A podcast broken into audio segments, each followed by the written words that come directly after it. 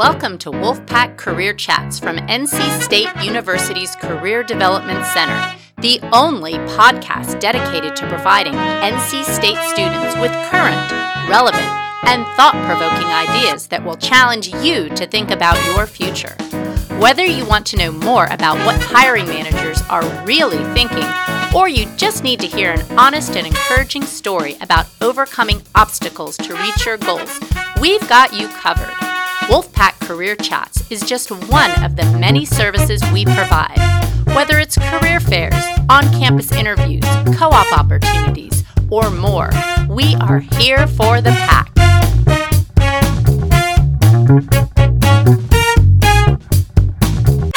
Hello, this is Marcy Bullock with Wolfpack Career Chats. Today I have Avi Agarwal with me. Welcome, Avi. Hi, Marcy. Thanks so much for having me. I'm so delighted to talk to you because it's been a little while since we've seen each other. I remember you so fondly as a bright light in my class a few years ago, and I've been following your journey, and I have been really wanting to get a conversation going. And today we get to hear about career choice and where you are today. So, do give us a little bit of background on yourself and all of the career challenges you have encountered. Yeah, absolutely. So, um, I loved the career exploration class I took, so plug for that. Um, career choice was definitely something I spent a lot of time thinking about during the last few years of college, and I actually took an extra semester during which I took that class to really help think through all the questions verging around in my mind. Uh, so I started out in chemical engineering and um, I found myself really enjoying more of the science classes that I was taking. So I added a minor in food science because that was a really interesting application of some of the biochemistry and also the engineering courses, as well as um, during my freshman summer, I did some shadowing within healthcare. So I knew I had some interest there, um, wanted to continue to explore. So sophomore year, I started doing some research in the food science department focused on more nutrition oriented applications of cocoa and dairy proteins. And that led me to do a research internship in Germany through a really cool program called the DAAD RISE program. And that was, um, I found about found out about that through the fellowships advising office, which is a great resource that we had at NC State with um, Dr. Kirschner. She's still there. So I uh, did some more research in food science and nutrition in Germany. I came back and I was involved with the Food Science Club, doing more practical product development work using some of that science that I had learned.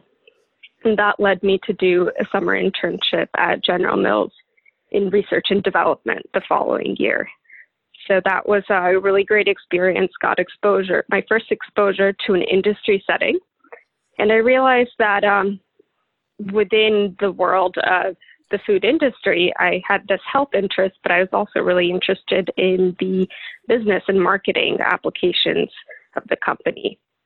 So I was kind of straddling this interest in food for health and food business. Decided to focus more on the health side, doing an obesity medicine conference that year with some of the research I was doing related to designing food products for weight management. And then I ended up interning at NIH the following summer doing a an internship in the Office of Disease Prevention, helping um, do some research grants for obesity prevention and other types of research. I still had my interest in business, so did a summer program for a few days at a business school and then I actually ended up ended up applying to business school my final year of um, college of that last semester that I took. Um, and you know, I got rejected, so we can definitely chat more about rejection later on. But with these interests, I knew I wanted to continue to explore both the food industry and healthcare. So I decided to go into consulting, which allows you to solve problems in a variety of industries and spend some more time doing both. So I did, in fact, work in public health, healthcare, and the food industry during my time at Deloitte. And um, I realized that you know, within the set of business interests that I was solving, I wanted to be more on the innovation side.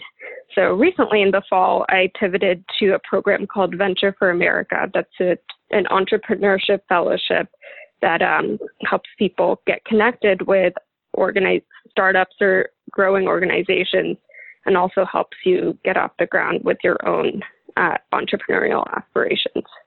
That is a great story, and I want to unpack a little bit of some of the things that you touched on. So, I I heard you talking a lot about some of the shadowing and internships. So, I'm really happy that you you had a chance to take advantage of all these resources, which are on campus still. There may be some new people in some of those offices. I think in the fellowship office, but we um, we want to encourage students to take advantage of that.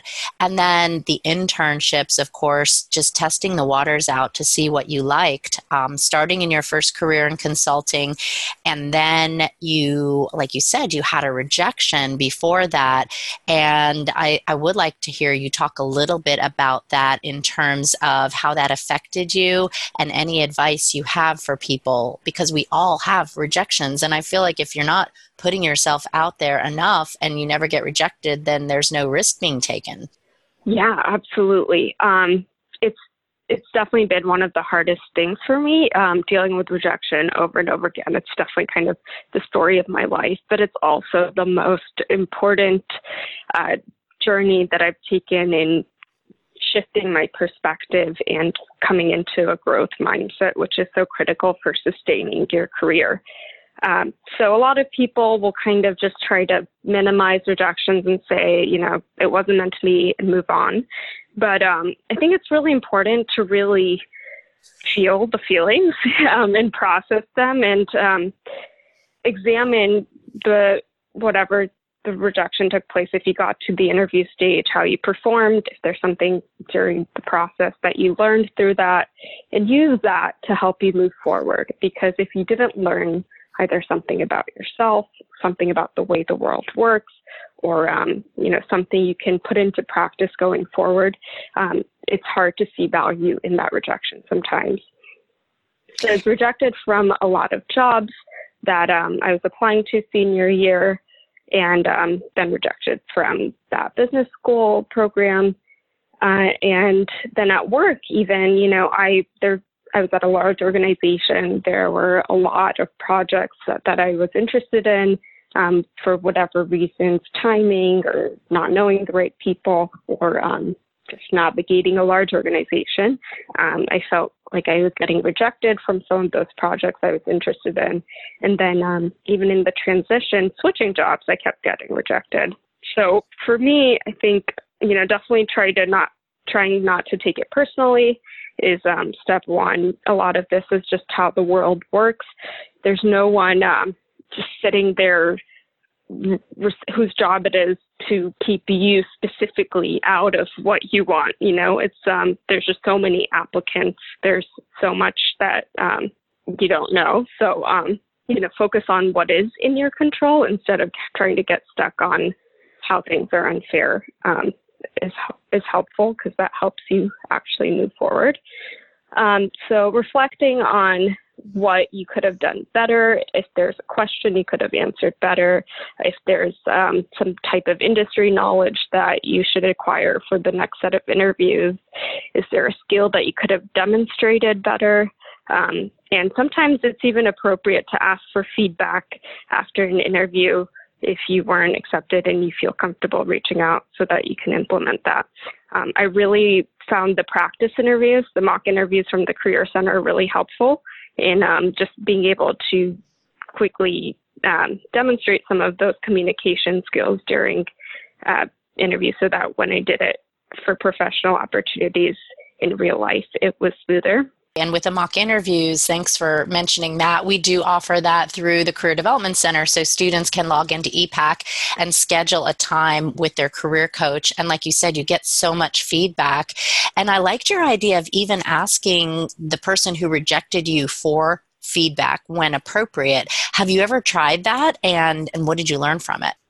Yeah, so the mock interviews are a great opportunity to do that. Um, I I have um, a couple times, and you know, sometimes it was just the other applicants had more experience, especially sometimes in um, the startup world. They're kind of really sexy jobs that a lot of people want. So, um, you know, you might have you might be competing with people who are willing to, with a lot more experience, willing to, um, you know, take a significant pay cut to do something that you want to do. Sometimes it is about how you answer an interview question, and um, there's some learning out of that. And um, sometimes it's just more targeted experience. Right. So, um, yeah, and like you said, not to take that personally. Like if there was a more qualified person, then you can't go beating yourself up. Was there ever any feedback that you got that helped you to make a change for the next time in terms of maybe the impression you gave someone during the interview? Yeah, absolutely. I think I, just being so early in my career, there's a lot more that I don't know than um, I do know. And just recognizing that portraying that humility in um, an interview setting, I think is always great, but you also do want to balance that with some competence.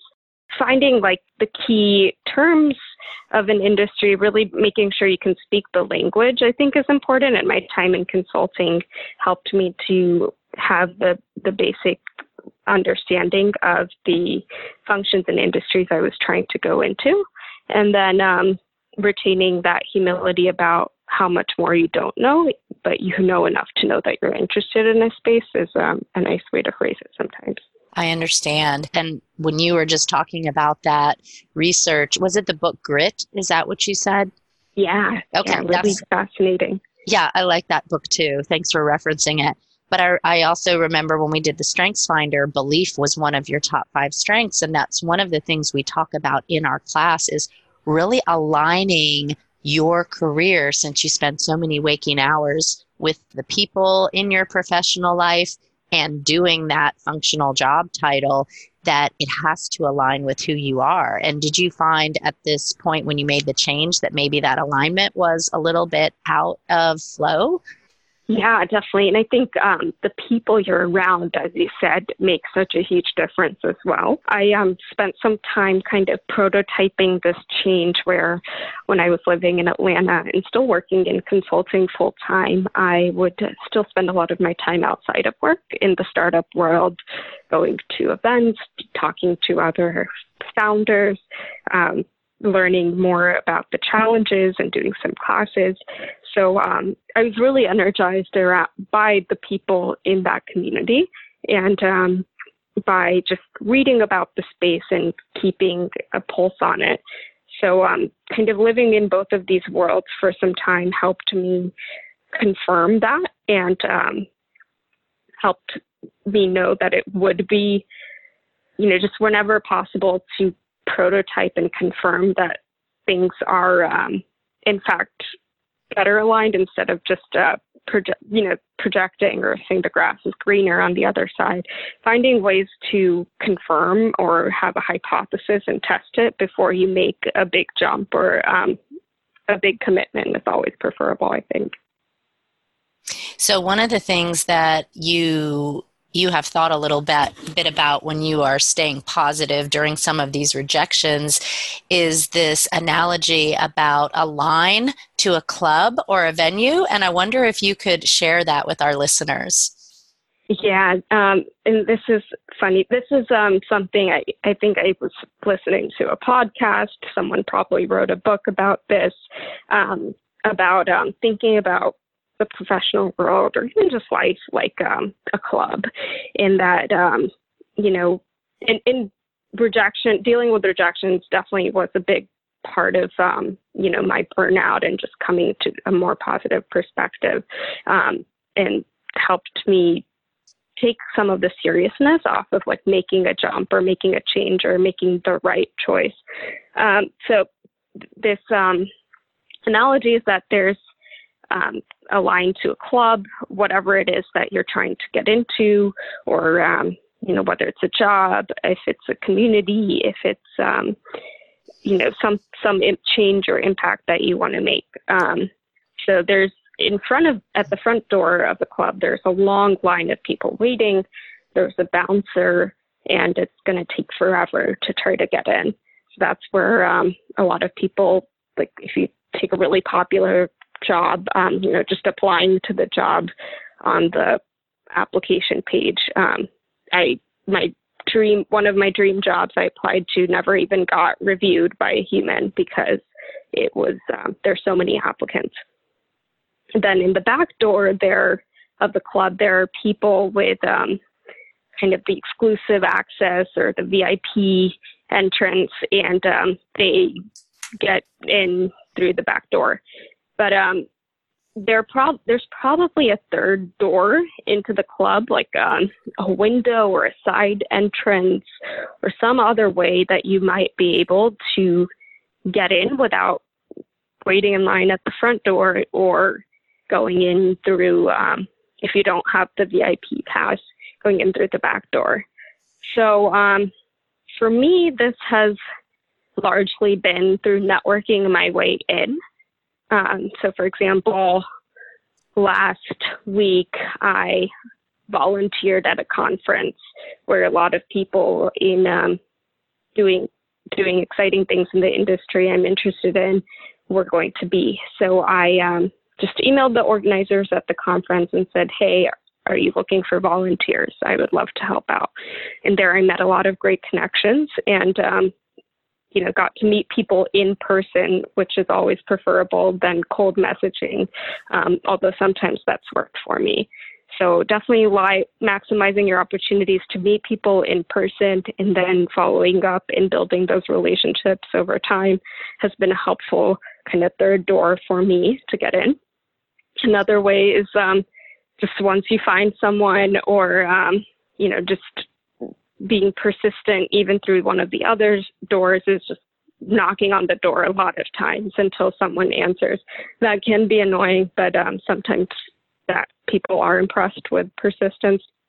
I think another interesting way is um, having a creative option to kind of show them your value. So, doing a little mini project and saying, here's how I can add value to your company, or here's an opportunity I think would be really interesting for you to play in. Here's some research I've done on it. I'd love to chat more. So giving them a reason to talk to you is helpful. Yeah, that's so cool. That's a, I am 100% stealing that because also when I think about that third way in, that window that you talked about, that's hard. Like, right? You got to push the window up and you got to jump up and you got to hurdle over it. And all of the networking and doing these creative projects that you're talking about and volunteering, that's not just looking on Indeed for a job and applying and all of a sudden getting an offer. That's putting in so much more resourceful effort. So thanks for sharing that idea. Yeah, absolutely. And I find that some of these things, even if they don't lead to the outcome immediately, they build really in, um, meaningful and hopefully lasting connections that can serve you over time. Yes, yes. Agreed. I think every person you meet, it's building a relationship that's going to enrich your life in some way. And and just like you with the rejections I've had, I feel like they've shaped my character so much and keeping that positive attitude is so important during those transitions. So, let's move into the future now. We're at our last question, which is but let's add 20 years onto your life and say, what advice would you give to Avi today?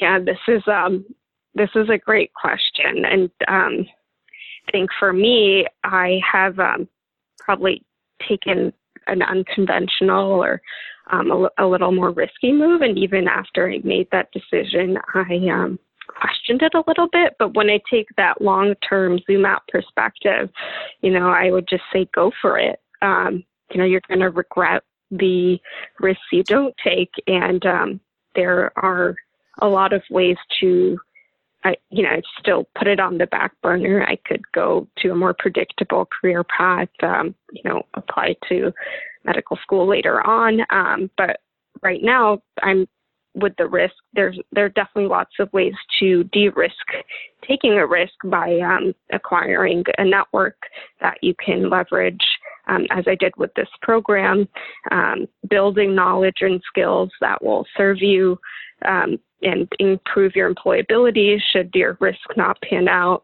Um, and just you know defining your goals and um, planning a bit and knowing that you'll be okay and showing yourself that you can be okay. It was such a pleasure having you on the show, Avi. Thank you so much. Thank you so much, Marcy. Really great to chat. The NC State Career Development Center prepares and empowers students to identify and pursue their career goals. Stop by Pullen Hall to learn more. Thank you for listening to Wolfpack Career Chats, and we hope to see you around campus. Have a packtacular day.